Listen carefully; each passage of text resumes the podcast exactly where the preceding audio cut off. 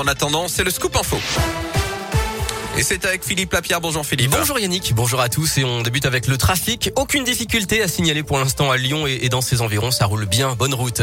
À la une, une trentaine de personnes évacuées du campus de la Doua à Villeurbanne. Ce matin, un incendie s'est déclaré vers 8 heures dans des locaux inoccupés de la fac, mais la fumée a obligé les pompiers à faire sortir plusieurs dizaines de personnes qui travaillaient à côté. Les étudiants en partiel, eux, ont pu continuer leur examen. C'est un joint de dilatation qui aurait pris feu. À Lyon, le pire, éviter de justesse une grenade tirée par les forces de l'ordre samedi pendant la manif contre le pass vaccinal a atterri dans la chambre d'une jeune fille de 11 ans au troisième étage d'un immeuble du bas des pentes de la Croix-Rousse. Par chance, elle n'a pas été blessée, mais l'appartement a été rempli d'une fumée irritante et Kadi, la mère de famille, a du mal à réaliser ce qui s'est passé. Ma grande qui était dans la chambre en train de s'écoeuffer, elle a fui, elle m'a dit maman, il y a du feu dans la chambre. J'ai dit non, c'est pas possible. Quand je suis arrivée, la chambre était toute noire. Je vais pas laisser comme ça parce que moi, on est traumatisé là. Je suis pas bien. Les dégâts matériels, c'est, pas grave. Moi, c'est la vie de mes enfants, c'est la psychologie de mes gosses qui fait peur. Ma fille, elle est pas bien. Elle est enfermée dans ma chambre parce qu'elle a vu le danger. Faut pas que ce genre de choses, ça se répète. Non, c'est très grave ça. Et la famille veut déménager maintenant pour des raisons de sécurité. Une plainte a été déposée et l'enquête devrait permettre d'en savoir plus. On parlait, tiens, justement de la manif contre le pass vaccinal. Eh bien, le Sénat examine le texte sur le pass vaccinal. Cet après-midi et demain, il devrait l'adopter avec des ajustements.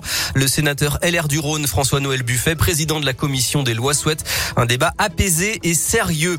Ça bouge encore à l'école. Nouvelle règle. Jean Castex a présenté hier un protocole allégé qui entre en vigueur en principe aujourd'hui.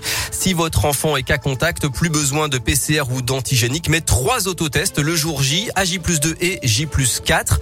Les annonces du Premier ministre, en tout cas, ne changent rien. La journée de grève jeudi dans les écoles est maintenue. Dans le Rhône, une centaine d'écoles seront fermées, selon le syndicat FO, notamment à Lyon, Vaux-en-Velin, Villeurbanne ou encore euh, Tassin et Givors. Une manif des personnels de santé et de l'action sociale à Lyon. Ils partiront à 14h de la place Jean Massé pour aller à la préfecture. Ils dénoncent la dégradation des conditions de travail et le manque d'effectifs.